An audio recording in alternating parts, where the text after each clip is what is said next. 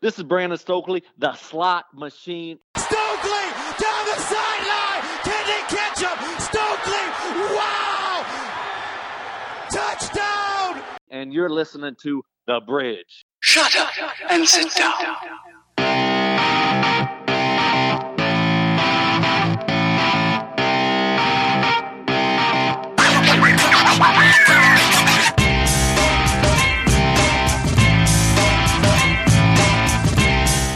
Listening to The Bridge, keeping you connected with all things sports.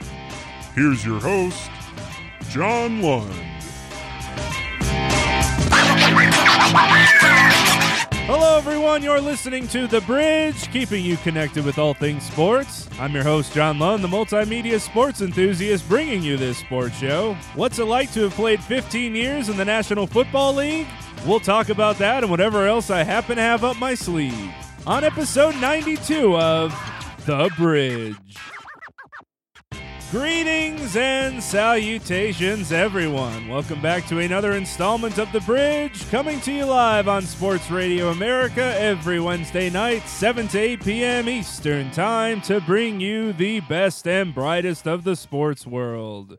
That's right, The Bridge is live on Sports Radio America every Wednesday night, though the show is technically pre recorded. If you do miss the live show, the podcast version of The Bridge is available 24 hours after the initial broadcast, which means you can find the newest episode and additional content from the show on Thursday nights, both on iTunes under the Bridge Sports Podcast or on my website at lundinbridge.com. I'll save all the ways you can listen to The Bridge and where you can find the show until the end of this latest installment. If anything, you can call in or text into the show 24 7 at 929 Bridge 7. That's 929 274 3437. Contact the show with your questions, comments, stories, or hot takes, and you'll be featured in the next installment of The Bridge. All right, let's get into the fun stuff. Give me the siren.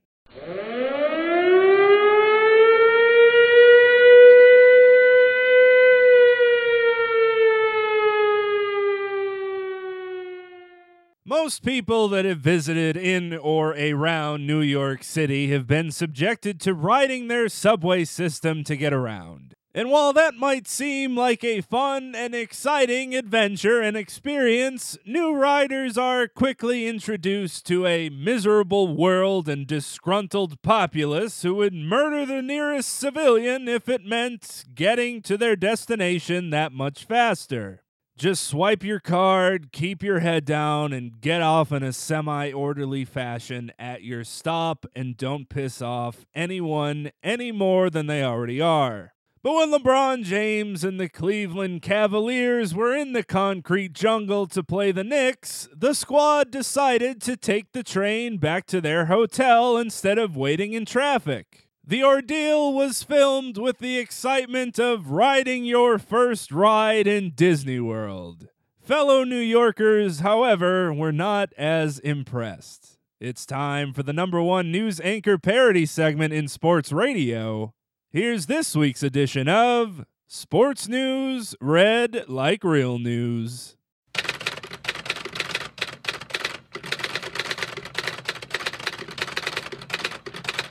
LeBron James is a self proclaimed king and Instagrammed on Tuesday morning that he was indeed the King of New York after his Cleveland Cavaliers erased a 23 point deficit to beat the Knicks by three at Madison Square Garden. While he isn't necessarily wrong and has been the best player in New York City for at least the past decade, a king must remember that he's higher than his court. After the morning shoot around before Monday night's game against the Knicks, the bus that was to take the Cavs back to the hotel was stuck in traffic. So rather than waiting, the team decided to slum it up with the rest of New York's people and take the subway. The Cavaliers and their king donned full Cleveland gear instead of their usual robes of royalty and headed down to Penn Station and into the gallows of misery. LeBron humbly recorded the experience for social media, saying that it was only his second time getting on a train, and first doing so in New York, and that he hoped to get on the right train, which is a humorous fear, considering that if J.R. Smith could get into a fight while waiting for drunk pizza during his playing days with the Knicks, he most certainly could handle New York City transit. Once on board, LeBron took to social media once more, now seated on the train throne and giddily interacting with his teammates while saying, quote, We on this train. Strangely absent from the ride, however, were videos from other train riders, who most likely didn't even look up from their phones when the Cavs graced the underground with their presence. Indeed, one train goer, comedian James Michelangelo, was far from starstruck when the Cavs climbed aboard. And when LeBron flashed his camera phone his way during the video of the ride, promptly greeted the king with the same sentiment that surely would have been shared with most New Yorkers. Quote, Can you not? Of course, New Yorkers are no strangers to celebrities riding the subway and treat them with the same shared disdain that they would to the homelesses or train performers that are also a staple in most rides. Even the official Twitter account for the New York Metropolitan Transportation Authority was unimpressed, tweeting, quote, Thanks so much for taking the subway, LeBron. But the king of this town is Kristaps Porzingis, and we're riding with the Knicks tonight. Hashtag Knicks tape.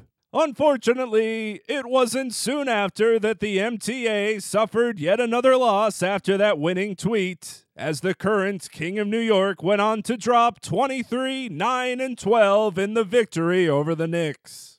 Alas, it appears that the best shot for the Knicks in beating the Cavs that night was for the team to accidentally trip onto the tracks, or for the team to not remember to stand clear of the closing doors, please. Stand clear of the closing doors, please. I'm John Lund. For sports news, read like real news.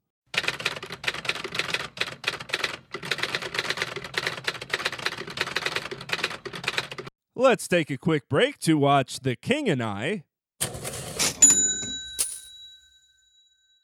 When we come back, we'll talk to a former wide receiver in the National Football League about his playing days and what he's up to now as a sports broadcaster. We'll be right back on the bridge, keeping you connected with all things sports. As you heard earlier in the show, you can call in or text into the bridge 24 7 at 929 Bridge 7. That's 929 274 3437. Leave a voicemail or text your questions, comments, stories, or hot takes, and you'll be featured in the next installment of The Bridge. Now, we do like to pose a question each show to help give you the urge to call in or text in to The Bridge. This week, we want to know what is your least favorite mode of public transportation and why?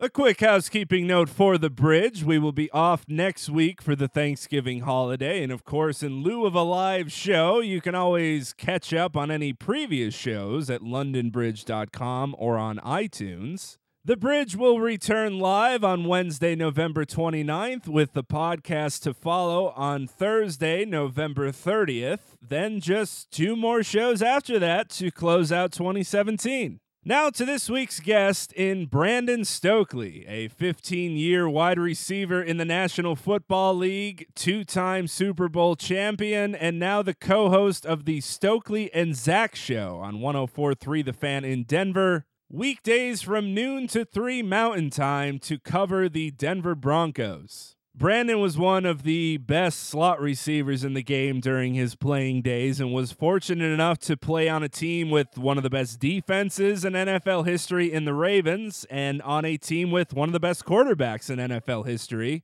in close friend Peyton Manning. You also might remember him from one of the best catches in Denver Broncos history, especially if you happen to also play a lot of Madden. This was a lot of fun for me, not only as a Broncos fan, but as a fan of football. And Brandon was more than kind with his time and telling some great stories, both on and off the field. We'll talk about how he came to play in the National Football League and what he did to find success on the field. Stories from winning the Super Bowl with the Ravens and catching the game's first touchdown pass. Stories from playing with Peyton Manning as his quarterback, both with the Colts and with the Broncos, and possibly wooing Peyton to come to Denver in 2012. Some highs and lows from his career transitioning into sports radio, and what the hell is wrong with the Denver Broncos now? You can follow Brandon on Twitter. He's at B Stokley14. That's B S T O K L E Y 14. And without further ado, let's get into that interview. We're here with Brandon Stokley. He played in the National Football League for 15 years and won two Super Bowls. Now the co-host of the Stokley and Zach show on 104.3 The Fan in Denver, weekdays from noon to 3 Mountain Time. Brandon, thanks so much for joining the show. How are you?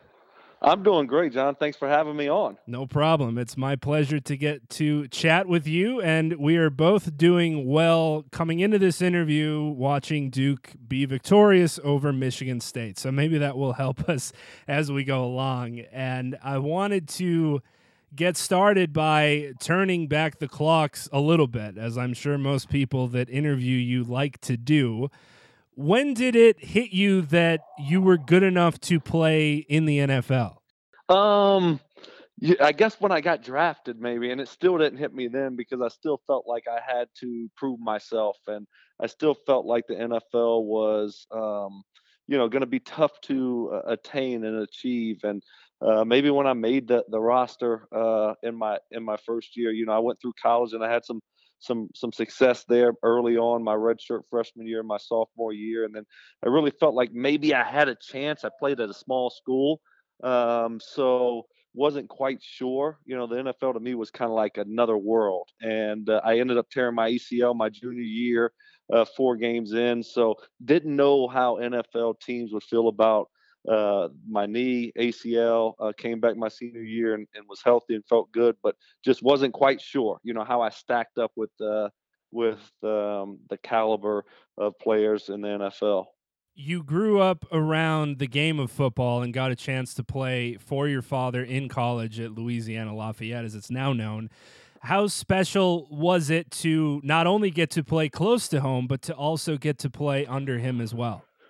You know, I mean, it's um, it's hard to put into words. You know, to be able to spend five years, five years of my college career with with my dad, just every single day being around him. You know, you grow up as a coach's kid. Uh, you don't get to see your dad a, a, lot. You know, they're out on the road, they're recruiting, um, they're they're really busy. Uh, so uh, you know, to be able to have that experience, you know, it's it's it's priceless. So uh, wouldn't wouldn't trade anything uh, for the world for that for those five years. Special special time in my life, and um, to be able to, to spend that uh, time with him every single day. Uh, you know, a lot of great moments, but some some down times there too. And uh, we we did it together, and I look back on it with the, with a big smile, and was just very blessed to have, have been able to do that. You mentioned you were drafted by the Ravens as the fourth round pick in 1999. How long did it take to feel comfortable with their offense and feel comfortable in the league in general as a wide receiver? It, you know, it probably took me a couple years, um, honestly. My first year there, I was just, you know, felt like a chicken with his head cut off, just running around and not really um, you know, knowing the NFL game, know, knowing what it took to be a NFL wide receiver and the discipline it took and the dedication that it took um, uh, and, and, the execution uh, that you had to you had to bring it every single day. And I got hurt my first year, um, so really didn't get to play a whole lot. Ended up going on injured reserve, and and then my second year I came back and uh, just struggled, just struggled with my confidence, wasn't playing very well in training camp, was really fortunate to make the team and was inactive most of that year. And then uh, because of an injury, I got to start playing a little bit uh, around the 10th game of the season. And um, so it took me probably that late in that year to feel comfortable and that knowing that, you know what, I, I belong here and I can make plays in the NFL. Well, you could say that you might have saved your best moment of that season for last, potentially the last game of your second season, ending up playing in the Super Bowl, becoming a Super Bowl champion when the Ravens beat the Giants in Super Bowl 35. You end up scoring the first touchdown of that game. And I have to ask for starters, you didn't happen to throw down any shekels that you would be the first touchdown, did you? Because that would have got you a lot of money. no, no, I didn't. But I've had a few people come up to me and tell me that they did put some money on me to score the first touchdown. Whether I believe them or not, I'm I'm not sure if they actually did it, but they did tell me that they did, and I, I won them some money. Uh, but you know, it's just a special moment. I just never could imagine uh, that I would actually be playing in a Super Bowl of all of all things, and um, and, and then to catch a touchdown on top of it, the first touchdown of the Super Bowl, um, just was it's just you know I still can't believe it. Um, and then to win it, you know, it's just like one of those evenings and nights and special year. And, and then afterwards, you, you just get to sit down with your family and just enjoy it and think about that moment and just spend time with, with the people that helped you get there. Uh, just, it was just what a special week that was. And then the Super Bowl, obviously, um, it just, it's, it's hard to put into words. It really is when it comes to Super Bowls, there's usually a lot of talk leading into the game that players and coaches want to keep their routine the same and not let the media frenzy that's now come to the Super Bowl affect what they might do on the field in that game and just keep everything normal. I know there was a lot of leaders on that defensive squad with the Ravens. Trent Dilfer at quarterback obviously had a pretty big influence under center. Did that help you as a second year player maybe put things into perspective a little bit easier and maybe not be as nervous as you would have been playing in your first Super Bowl that young? Yeah, no, no question about it. We had great leadership. Um, uh, you know, Brian Billick, um, he he had us prepared. He had us confident. Um, we we knew, you know, it was, you know, I remember Tony Siragusa standing up and just talking about how long he's been in the NFL and not ever being ha- having that chance of playing the Super Bowl, and uh, this is probably going to be it for him. And so, you know what? Let's not miss out on this opportunity. Uh, you know, young guys, don't take this thing for granted because I've been in the NFL for however, however many years he was in the NFL, and he's like, this is my first time, and this is probably be my last time. Let's take advantage of it. So things like that stuck with me, and I realized that you know what, this might be it. This might be my only one that I'll ever get to play in. I'm, I'm going to treat it like like it's that, and I'm going to take advantage of it, and I'm going to prepare for it. And I'm not going to let anything distract me. But I, I want to win this game, and that's the bottom line. And you know, we we accomplished that. So five minutes in, I guess I can already put you on the spot. What was a better defense, your squad for that season, or Denver's no fly zone defense en route to Super Bowl Fifty? Um, is that Ravens defense? No question about it. Um, you know, I didn't play on that Broncos team. I was just so, gonna say uh, nobody's gonna be coming after you, so you're good. Right, right. I'm sticking. I'm sticking with my guys. Uh, but obviously, both groups are really were uh, were really special and and carried their teams to Super Bowl victories. Um, you know, it's uh, it, it was a special group that we had in, in Baltimore. We knew that if we could just not turn the football over and put up a few points, that defense was going to win it for us, and uh, that's what they were able to do. Yeah, just don't mention this to Von or Mr. Talib when they come in the studio with you guys. Yeah, no, we didn't talk not, about Not going to do that. Not going to mention that uh, to them. Going to forget about that. I'll do the same. Was there anything in saying how you were able to become successful as a slot receiver? How you made that your niche? How you were able to become one of the best ones in the NFL during your playing career? Well, you know, it all kind of started um, in in Indianapolis, and I just I didn't get there just to play the slot. You know, you didn't really have that position uh, back then. Um, so I was an outside receiver that would that would move inside and play some slot, but would also back up Reggie and Marvin. Um, and then it just kind of came by happen chance where you know I just was was doing well in the slot, and they just kind of said, you know, that's just where you're going to be, and they just kind of stuck me in there, and that's pretty much all I did. Um, and just being around Peyton Manning, the attention to detail, just knowing that you know what you have to uh, just pay attention to the little things and you have to be perfect in practice and you have to practice it over and over and over again so so when sundays come you don't think about it it just you just react and you just do it because you you spent countless, hours doing it in practice and uh, so sunday is easy. Um, so obviously you know spending that time with peyton um, really helped me grow as a receiver and just kind of fine tune um, my my slot receiving skills. When you're preparing for Sunday, was there one day in the week in particular that you viewed as the most important, whether that was film, whether that was stuff you were running through at the practice field, or were they all just days sort of combined together to get ready for game day? You, you know, Thursdays for me was, was the big day because that's mainly, you know, that's a, a red zone day. That's the that's a big, big third down day usually across the NFL. So that was kind of my day as a third wide receiver um, to really, you know, get get involved with the game plan, what's going on this week, and, and get myself ready for Sundays. It's a two minute drive. It's the um, you know, the, it's it's a big three wide receiver day on, on Thursdays, and so that was kind of my day. That was my day to to really fine tune everything that we've kind of put into place, our game plan, and get ready for Sundays. You know, some of those practices, especially in Indianapolis, you know, I would wake up Friday and I'd be more sore Friday than I would be on Monday after games. That's just how intense those practices were your career was interesting in regards to maybe broadcasters or analysts because alongside you at the time was Wes Welker, and you guys pretty much had a, a similar role when it came to your respective offenses but there really wasn't many other receivers to compare you guys to. It, always seems like if you were talking about Wes Welker, somebody would throw out Brandon Stokley or vice versa. And I, that seems to be the same way now in the National Football League, where slot receiver guys get lumped into this small sum, and they're usually white wide receivers, if we're being honest. Slow white guys. Right, Slow exactly. Guys. Slow so, white guys, you know, they, all, they we all look the same, and so just kind of put us all in a, right. a big basket together, and that's you know that's that's who they are. Did it take you any amount of time to maybe develop confidence or, or, get a chip on your shoulder that's needed, not only just in the National Football League in itself, but for what you were doing to sort of go out and prove yourself every Sunday and show the guys like, hey, I deserve to be out here just as much as you do.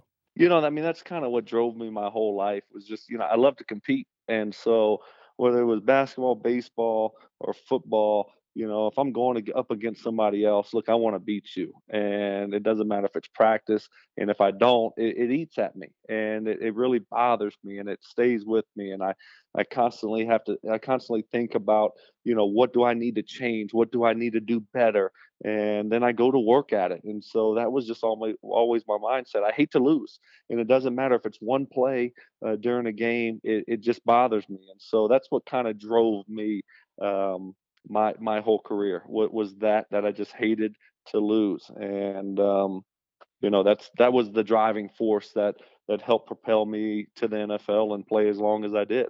You mentioned moving on to the Indianapolis Colts that comes after 4 years with the Ravens. You step right into a high reeling offense and have the best NFL season you've had statistically and also get to now play under Tony Dungy, who we, of course, know is a Super Bowl championship coach and a great analyst now.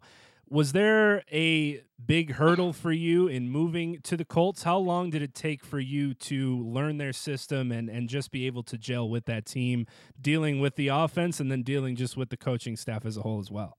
Yeah, it, it took me a little while to get used to the way that, you know, Peyton likes to operate and uh, the things that Peyton demands of uh, especially his offensive players. And so I wasn't used to that kind of attention to detail and, and accountability from, you know, a, a quarterback. Uh, um, you know, we, we had some good ones in, in Baltimore that, that were great leaders, but nothing like, you know, Peyton Manning. And so it took a little while to get used to that um, and, and, to kind of grow with that offense. And and we kind of grew together. You know, there was a base there, and and we just kind of evolved after a year. We just kind of kept doing more and more, and then we just kind of. Um, you know, we, we all kind of grew together. We got Dallas Clark there the same year I got there, and um, it was just really a special four years for me um, to be able to spend that there and just kind of see where we started and to see where it finished and in in 06 with with the Super Bowl. You know, we were there.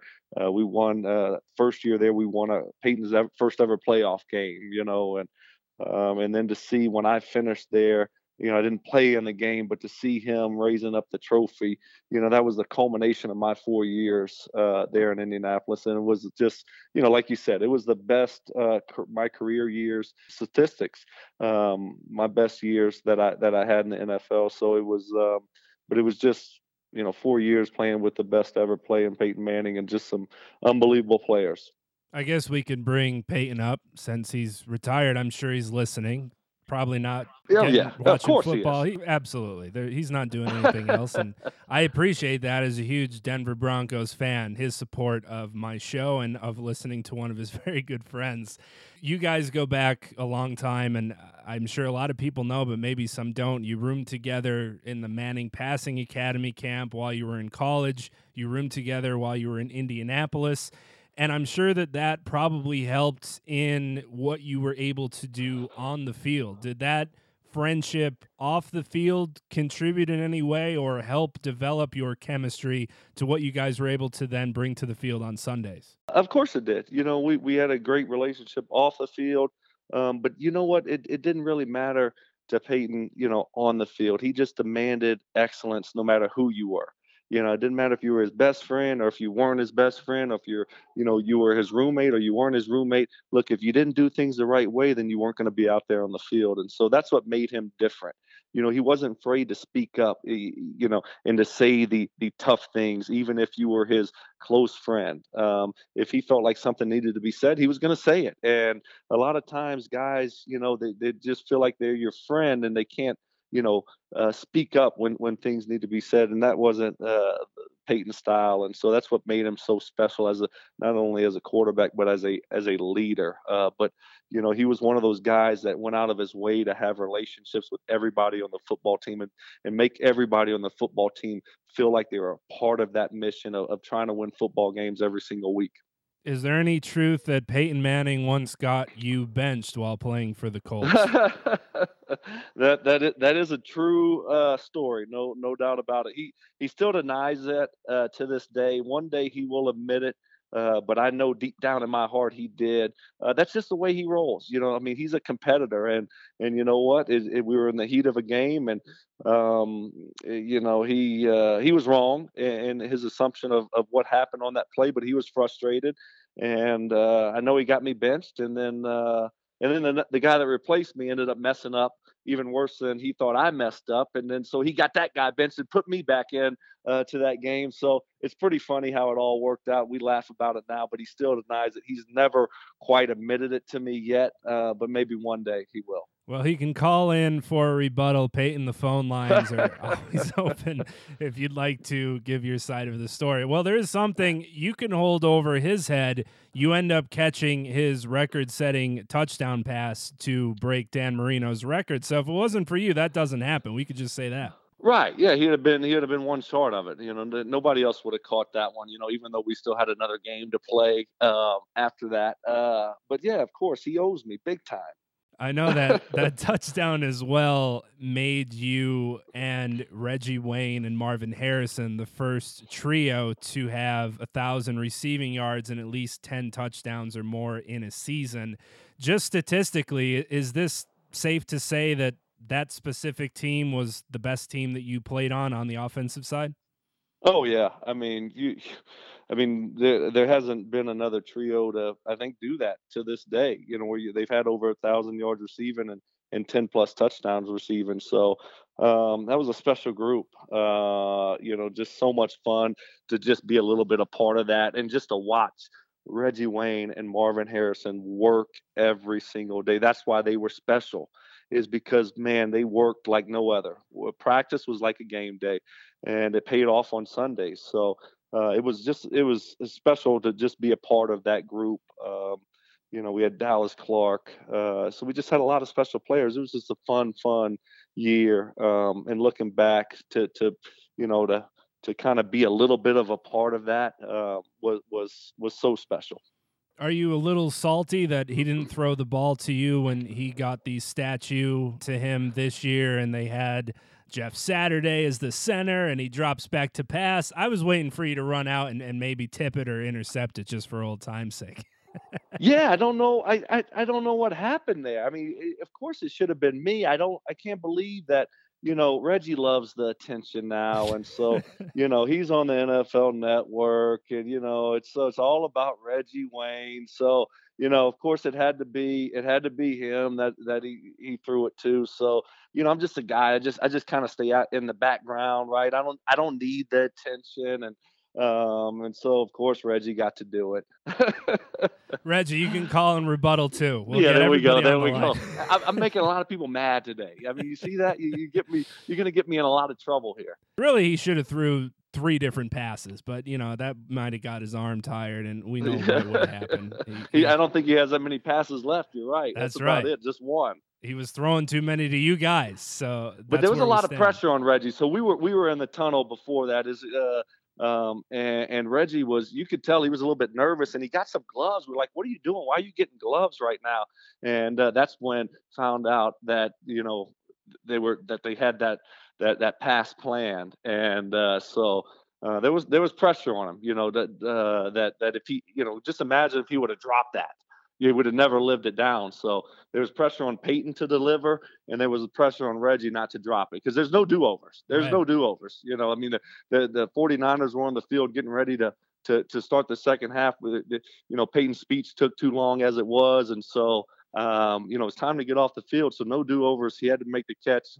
He did, like always. It was a great ceremony and, and great to see that and have you guys get all together for it as well. And I'm sure there'll be a couple more reunions coming up as well when there's there's more enshrinements and hopefully those guys come down and, and help you out in 2018, which we'll get to in a little bit when an enshrinement comes as well. I mean, Peyton has to be there for that. It's near his hometown. But anyway, we'll get there. Yeah, okay. Was there a lowest point for you in your NFL career? You mentioned not getting able to play in that second Super Bowl, and I'm sure that yeah. was a heartbreaking thing. And there were just injuries that happened at unforeseen times throughout your career as well. Is there something that you had to overcome throughout all this that stands out? Yeah, I mean, I, th- I think it, it, would be that you know 2006 season. Um, you know, you, we we fought so hard. We had so many special teams. You know, our 2005 team was just look, it was unbelievable team. Uh, we were a team of destiny. Our defense, we finally had a defense. They were dominating. We had the bye. We had the number one seed. We had everything just laid out for us. And you know what? For whatever reason, we just didn't get it done. We lost um, uh, to the Steelers that year. And then 06 comes, and um, you know I got hurt in training camp, had a high ankle sprain, and tried to come back too early, re-injured it, tried to come back again, and you know hurt my knee um, and it just lingered for for week after week. And I I, I tried to come back and uh, towards the end of the season with three or four games left, and probably shouldn't have.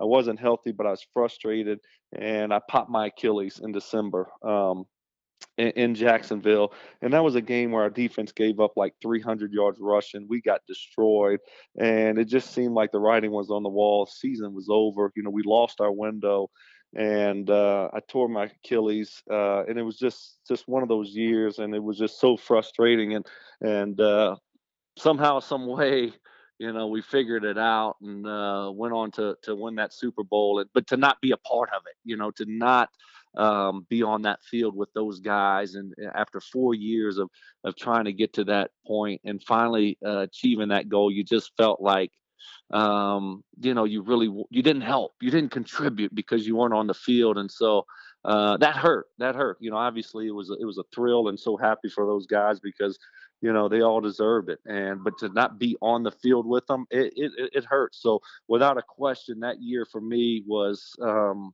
just a tough year. But you know what? It it taught me a lot about myself. I didn't know if I wanted to um, continue to play football. I, I, thought my career was probably over because I didn't have a good year and I was I was hurt and uh, just was not sure how the rest of my career would go. And um, you see how that season ended with the Super Bowl win, which was awesome, but uh, it was just a frustrating, frustrating year for me.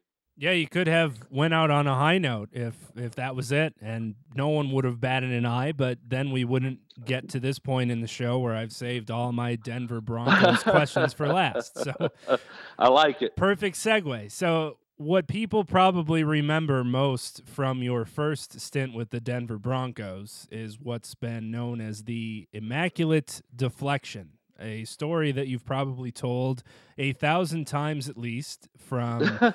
it never gets old. Look, I'll tell it a thousand more. I love that story. Right. Well, I can't blame you for that. And for people that don't know, 2009 week one at Cincinnati against the Bengals. Denver is down 7 6, 28 seconds left, 87 yards to go. And Kyle Orton's pass to Brandon Marshall gets tipped high in the air, right into your hands. You ran the rest of the way for a touchdown. Gus Johnson on the call, very memorable, as excited as anyone calling that play. That was the intro to Madden 11. I remember that because I played that game far too much, a little bit younger in my days. And I think that was one of those scenarios in the game you can play a famous moment in NFL history modes. I believe that was something that you could do as well. So all these years later, and after hundreds of people asking, what still stands out to you about that play? it's just everything. I just remember that you know our backs were against the wall and just kind of thinking like, you know, how are we going to get this thing accomplished? I think it was third down. We had tried two previous plays. Uh, the play before uh, the catch that I made, um, it was almost intercepted on, on on their sideline. I still think that the ball was intercepted. Uh, and we were third down. We were backed up, and um, just the, the odds of, of something like that happening in the NFL just is it's you probably never see anything like that again. And and just running my route and and seeing the ball thrown over my head to Brandon Marshall, and just like okay, there we go. And then like seeing a big collision and the ball just floating up in the air, and and thinking okay, maybe I'll get I'll get a catch, but I'm about to get tackled, and catching it and just kind of being in shock that there was nobody there. Where's everybody at? Like how how is you know they, they're playing prevent defense. There there- there's got to be somebody that's about to you know just crush me. And then I just start taking off running, just kind of like I said, it, in in complete shock. And then and then I was as I was running, just just thinking like, you know, if somebody's about to catch me, at least I'll get in field goal range. And then there was nobody there, and and then at the last second, I was looking behind me, and I noticed that the the linebacker that was chasing me kind of stopped running, and so that's when I decided to take it down the goal line to you know waste three or four more seconds. Is that still a chills inducing moment whenever you might get to see that play? Oh yeah, no question. Sometimes on on on my radio show they play that that Gus Johnson call of it, um, and it just Gus Johnson made it. You know, he he's the best, and he he made that play um, even more special. Uh, so they uh, they play bits and pieces of that clip all the time. You know, when I say crazy things, they they they come out with that that Gus Johnson call. So it's uh, you know it's one of those calls that and one of those plays that will you know follow me forever.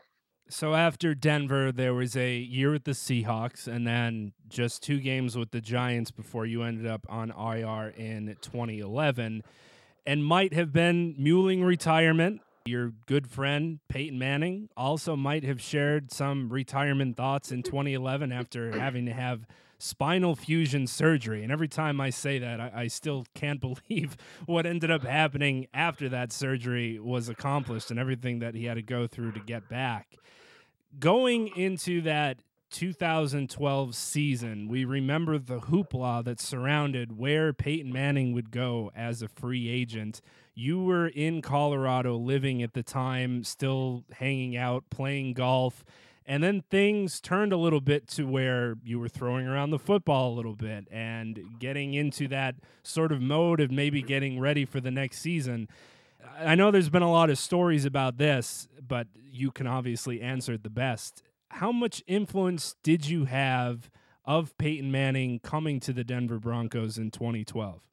You know, I mean, I, I don't know. You know, that's probably um, a question for for him to answer. You know, I tried. We talked about it um, a little bit. Obviously, um, he stayed at my house when he when he visited the Broncos. That was his first visit. Um, but obviously, he put a lot of thought, talked to a lot of people about you know a lot of these different situations that he was looking at. And so, um, you know, what role I played, I, I don't know. Um, I just try to be honest with him about my experiences with the Broncos, my experiences, you know, living uh, here in, in Denver, um, and um, I, I wasn't sure where he was going. You know, I just the one thing I did tell him was I was like, hey, when you decide whatever team that you decide on, just give me give me a shoot me a text and let me know before you know it breaks it's it's breaking news just so i know you know beforehand like you know make me feel a little bit special here uh and so he did he did do that and i was in shock i, I didn't I, for some reason i just I, did, I thought it'd be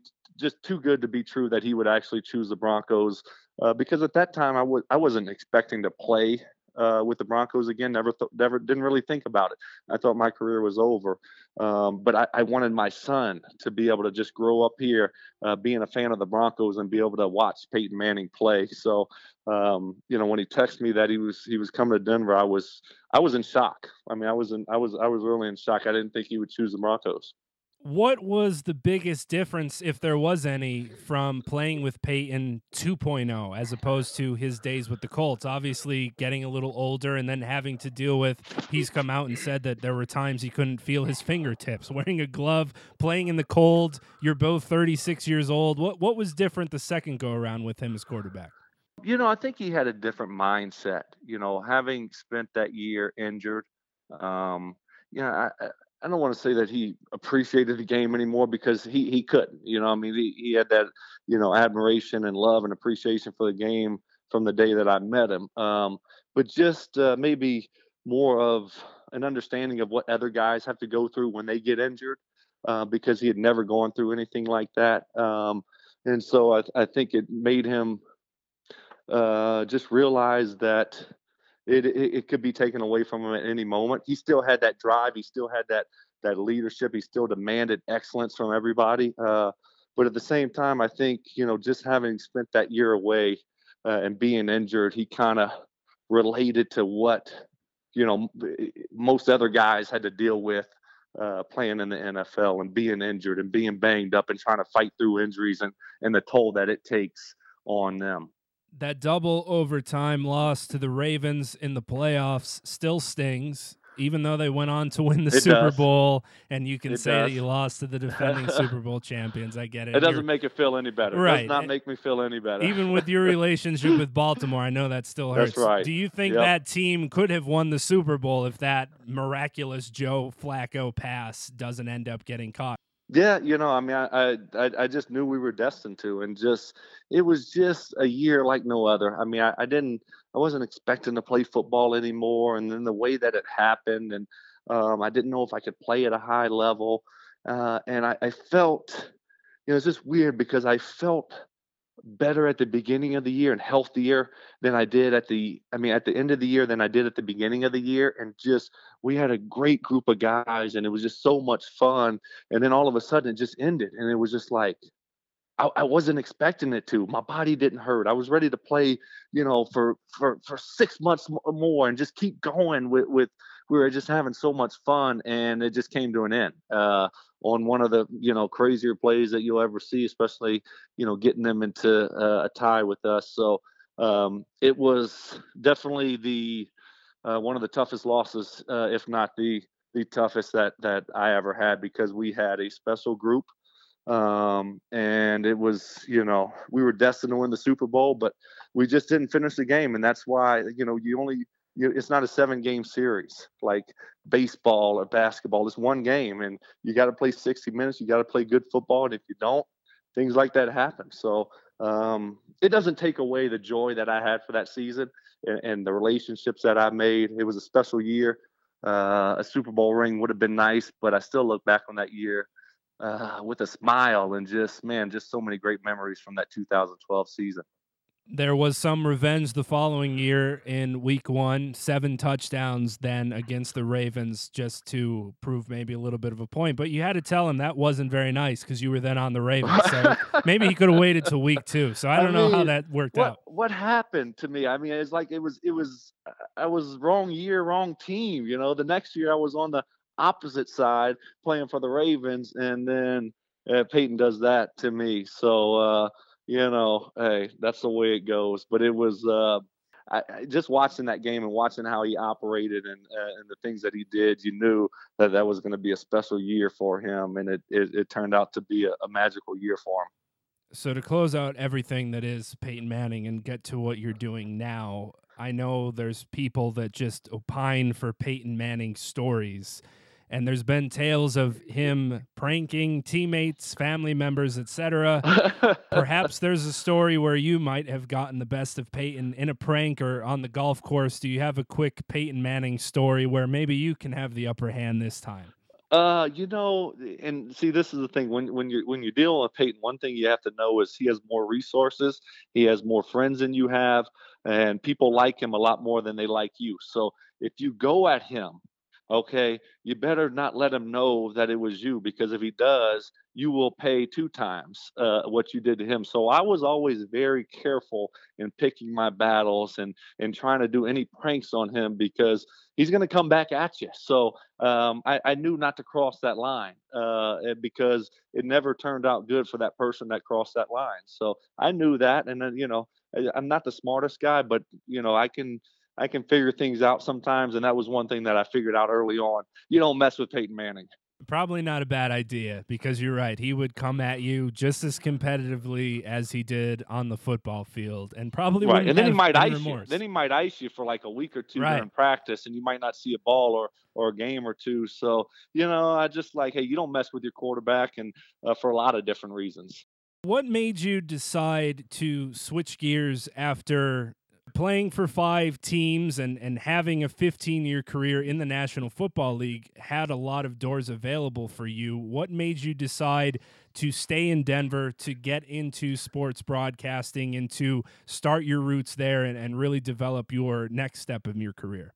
Well, just just love living here. You know, love the quality of life. Uh, I got two boys, and so they they got they started getting into activities, and uh, we just decided to make uh, this our home. It's it's a tough place to be. It's it's clean. It's a lot of activities um, for kids uh, to do whatever whatever they want to do. You know, you want to ski, you want to play hockey, lacrosse. It, it's all available. So just kind of fell in love with the area here um, and, and decided to put down roots here. And I wanted to take a couple years off after football and just enjoy my family, play a lot of golf, just kind of do whatever I wanted to do and I did that, and then I was starting to kind of look to see what what next chapter. What was the next chapter for me? Um, I love sports. That's really the only thing that I was ever good at.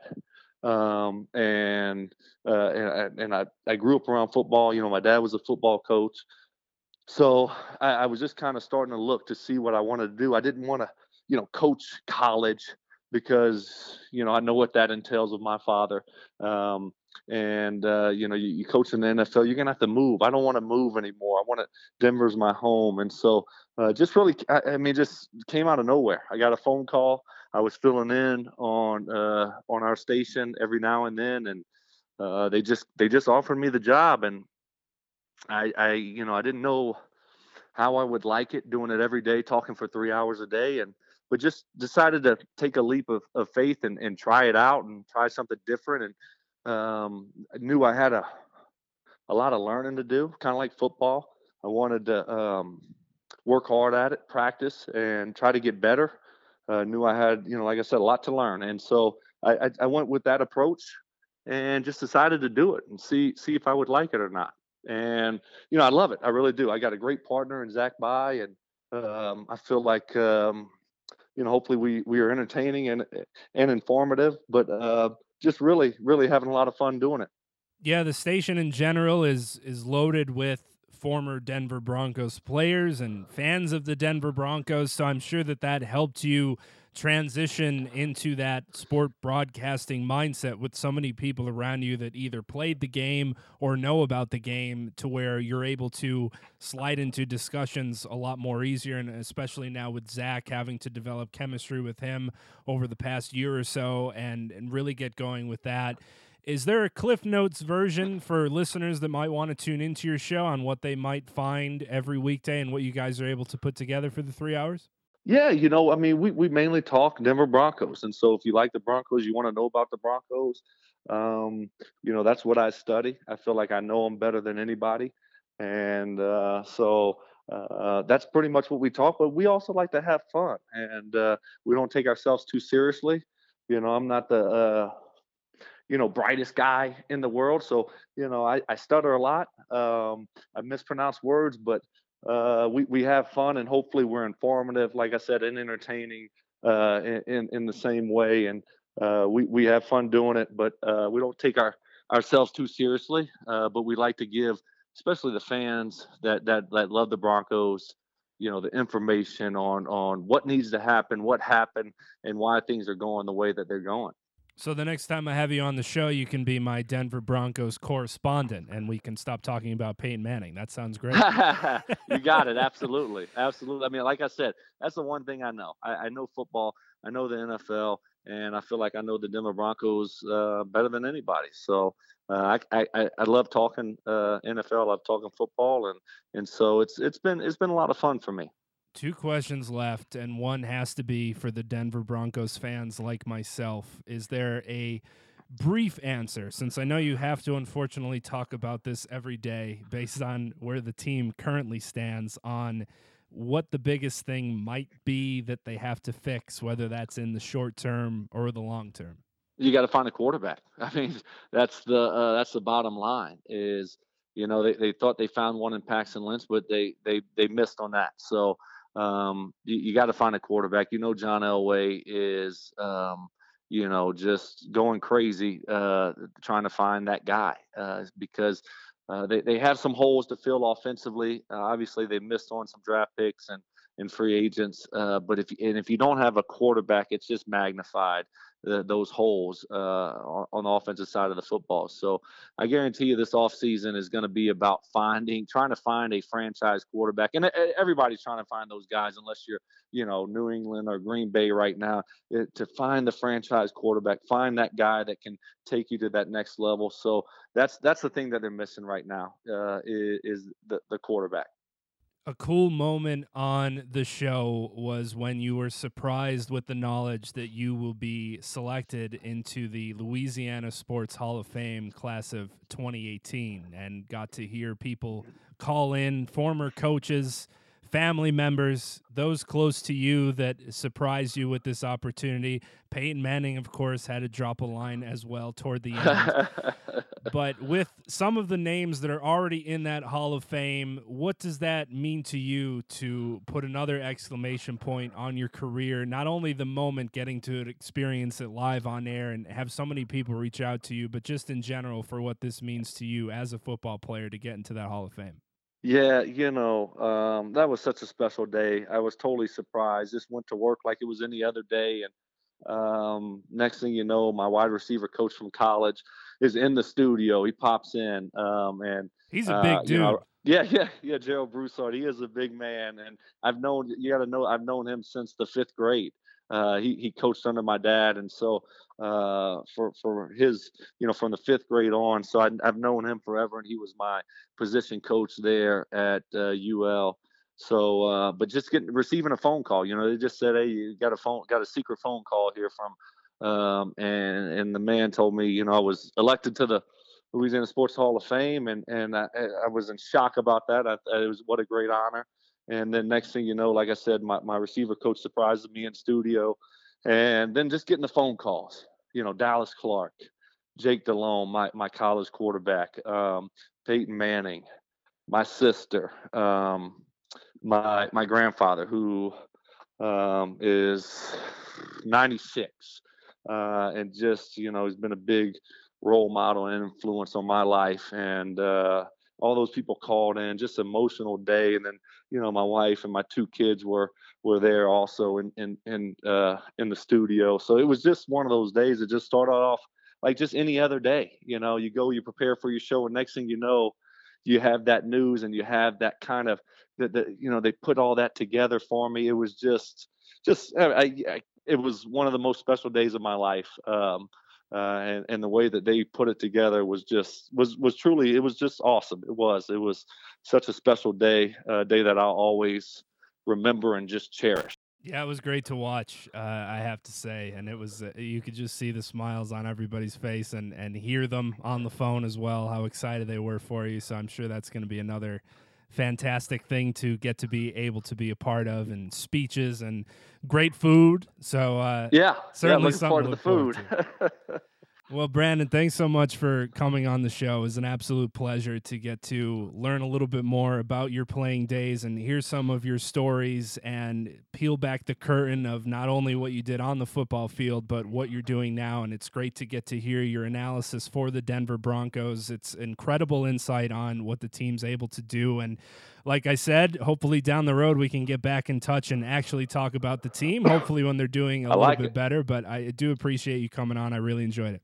Yeah, thanks for having me. It was a lot of fun, um, and you do a great job. So uh, keep it up, and uh, thanks for having me. We'll do it again. This is Brandon Stokley, the slot machine, and you're listening to The Bridge. You know, I was going to bring that up if the slot machine was specifically to you, or if people just threw that around to guys like Wes Welker. I was like, I'm pretty sure that's Brandon. So Yeah, well, that that I don't know. I mean, that was that was the nickname they gave me back uh, when I was in when I was in Indy. So um, you know, I, I was a little bit before Wes, just you know, right before him, and then he kind of came on, you know, towards the the, the end there uh, of my Indy days. Uh, so I don't know. I, I I take that nickname. That's mine. yeah, then he took your spot in Denver. So you take the nickname. That's yours. That's mine. That's my nickname. So you can't have that. Thanks again to Brandon Stokley for jumping on the show. We'll now jump into another edition of The Toll Booth with Donnie Rightside. Donnie is a professional handicapper who knows a thing or two about the lines of the sports world and will be joining the bridge for a weekly segment to help get us on the right side of those lines. He'll offer up some of his best bets to correspond with the bridge fade of the week, where listeners are urged to completely go in the opposite direction of what the show picks. Now to someone who actually knows what he's doing. You can find Donnie at DonnieRightside.com and at SportsbookReview.com and also follow him on Twitter. He's at RightSideVP. And remember, this segment is for entertainment purposes only. Without further ado, here's this week's edition of The Toll Booth with Donnie Rightside. Has anybody got a dime? I don't have know, James. Somebody's got to go back and get a shitload of dimes. Hey everybody, Donnie Rightside here from sportsbookreview.com and DonnieRightside.com. Happy to be a part of the Bridge here podcast, and this is the toll booth. As you know, last week you got some extra money in your pocket out there, folks. Both a nice, clean sweep, won our game in NCAA football, and also NFL football, folks. A perfect 2 0. That's the way it's supposed to go. After struggling back and forth for the past couple weeks, we do nail the 2 0, and I'm expecting to nail that 2 0 again this week for us. Why don't we get started again? We'll keep it the same simple terms every week that I appear here on the bridge and the toll booth episode here so we can get some money in your pocket. We'll keep it the same. We'll go one game in college football, folks, and then we'll spin it over and we'll go one game in NFL football. Let's go to college football. We're going to start on Saturday, 2 p.m. Eastern Time. Kickoff. That rotation is 351, 352. It's going to be Rice versus Old Dominion. If we take a look at this football game and say, Donnie, there's so many different games on the board. Why do you like this one? Comes down to some simple thoughts on this time of the year. Some teams are just playing out the string,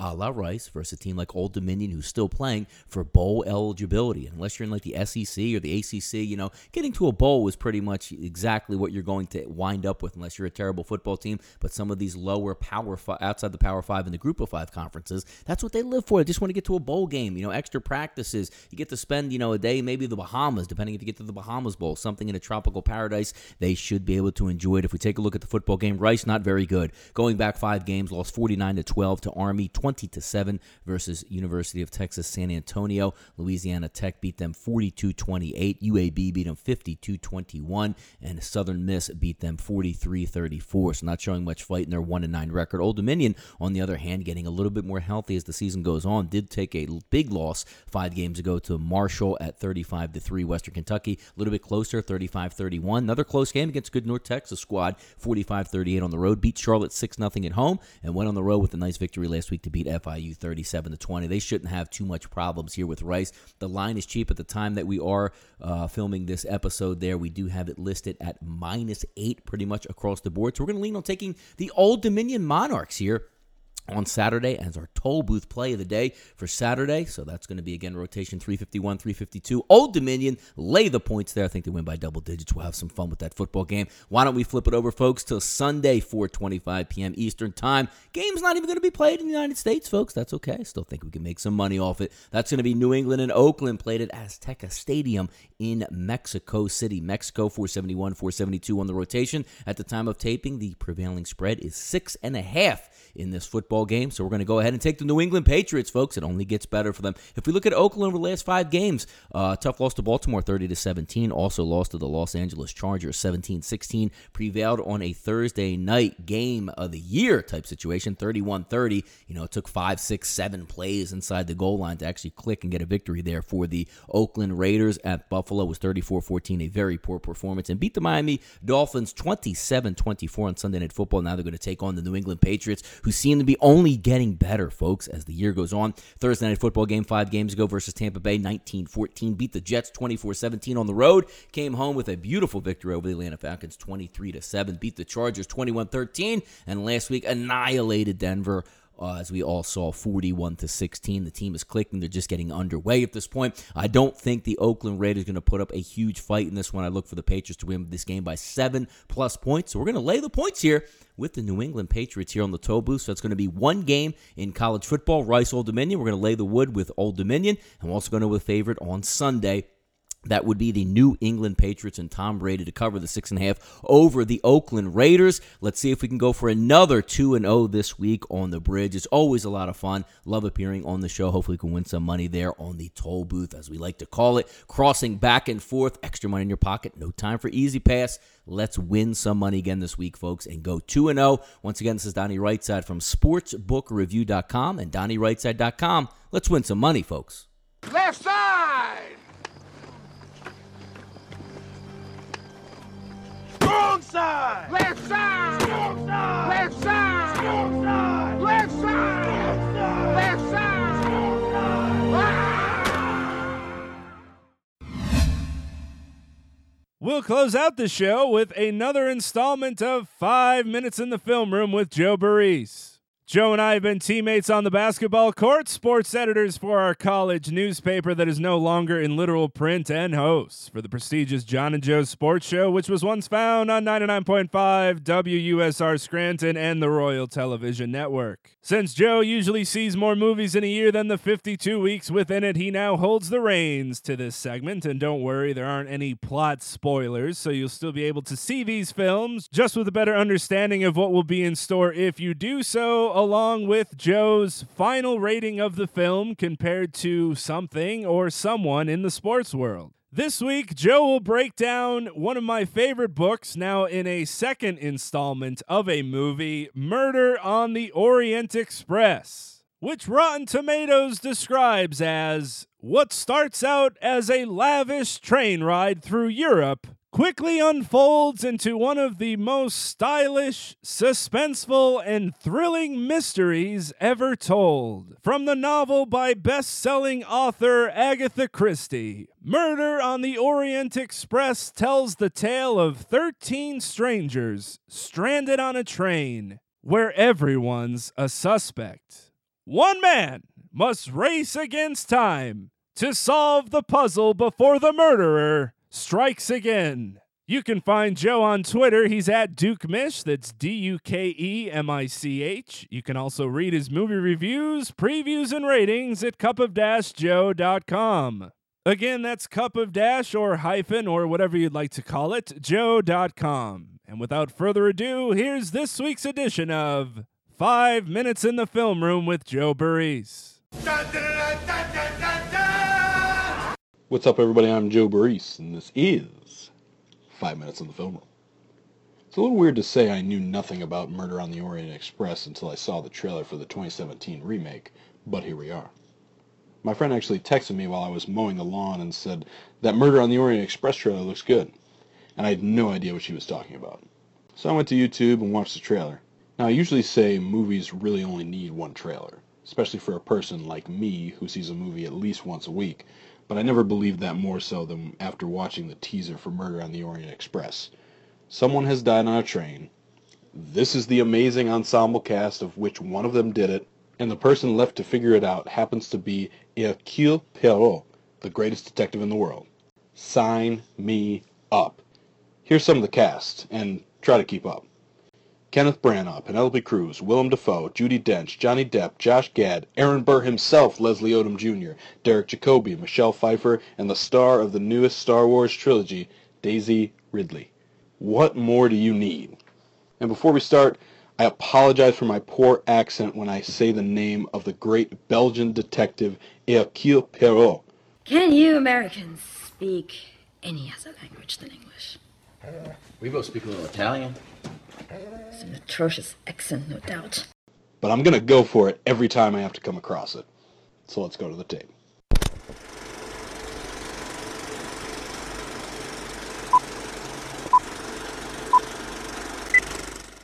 While starring in the film as Poirot, Branagh also serves as director, and his touch on the movie is felt early on.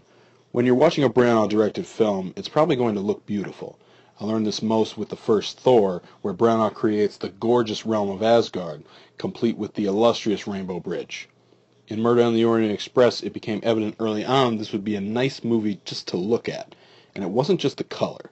The tracking shots and the movement of the camera within the confined space of a train made the scenes exciting when they easily could have felt stagnant and boring. So the direction was excellent because Branagh had a clear handle on the movie he wanted to make. He's also incredible acting in the lead role, as of course Hercule Poirot. In a stacked cast, he stands out as the best. It's probably a waste of my breath to also say the rest of the cast was solid too because of its caliber, but some shined brightest. Pfeiffer was probably the best of the supporting cast, but I also enjoyed Ridley, and I'm a big Dafoe fan, and he brought it again. I also thought with such a big cast, this movie did an amazing job balancing all the talent. You learn something about each character, or at least what the characters want you to know. Again, this is all a testament to Branagh's spectacular direction. Just to add to it, the production design really brings you into the time periods of the 1930s. But this mystery would be made or broken by its substance. What is the payoff? This has to be a good story. The film kicks off showing the character of Poirot and his intelligence by giving him a crime to solve. What bothered me there was the opening crime didn't really seem that difficult to figure out. I do understand that Poirot thinks he is the greatest detective in the world and eventually learn this as we watch him interact with people. It does a nice job showing how he looks at the world in a different way than everyone else. But as far as the opening scene, I was about as unimpressed as gymnast McKayla Maroney. The rest of the way, the story is sound and keeps you on the edge of your seat with a good payoff. Going into this film, I more so expected a clue, more of a fun murder mystery, and the beginning tone will have you believe that. The movie starts with a light tone with a good amount of humor, but there's a point to it, because this movie has so much more substance than a fun mystery with some humor. It pushes the main character, Poirot, to places he has never gone in his career. It gives him growth and makes him relatable. I was pleasantly surprised. The bottom line, Murder on the Orient Express is a beautifully shot and well-acted film driven by the phenomenal direction of Branagh, who, if you recall, plays Hercule Poirot. The story succeeds, providing thrills and a good payoff. I don't know if the movie made any changes from the novel or the 1974 film, but I do know that this 2017 version does work for those who have never experienced the original properties. I was surprised to see the mixed reviews on this. Maybe that comes from comparing it to the 1974 film, but I don't think it can be denied that the filmmaking is top notch. The entertainment value is very much there, and flaws are few and far between. I'll rank Murder on the Orient Express as Pau Gasol, who is my second Spurs power forward to get a movie named after him. Gasol has a reputation for being soft, but his talent and numbers cannot be denied. And Kobe doesn't get to five championships without Pau Gasol. And one last time. Hercule Poirot. Sexy. Check! Uh, check, please. That's going to do it for The Bridge. You can listen to this show and all previous shows over on my website at lundinbridge.com. That's L U N D I N B R I D G E. You can also follow me on Twitter under that same handle at Lundin Bridge. You can find The Bridge on iTunes by searching for The Bridge Sports Podcast. There you'll find the newest episodes of The Bridge every Thursday night, and also please be sure to subscribe, rate, and review. You can also find The Bridge on Google Play, SoundCloud, Stitcher, and TuneIn, and can listen to the show live on Wednesdays on TuneIn by searching for Sports Radio America. In the next installment of The Bridge, we'll dabble in the NBA, dive into Major League Baseball, circle the wagons of the National Football League, and whatever else I happen to have up my sleeve. On The Bridge, keeping you connected with all things sports.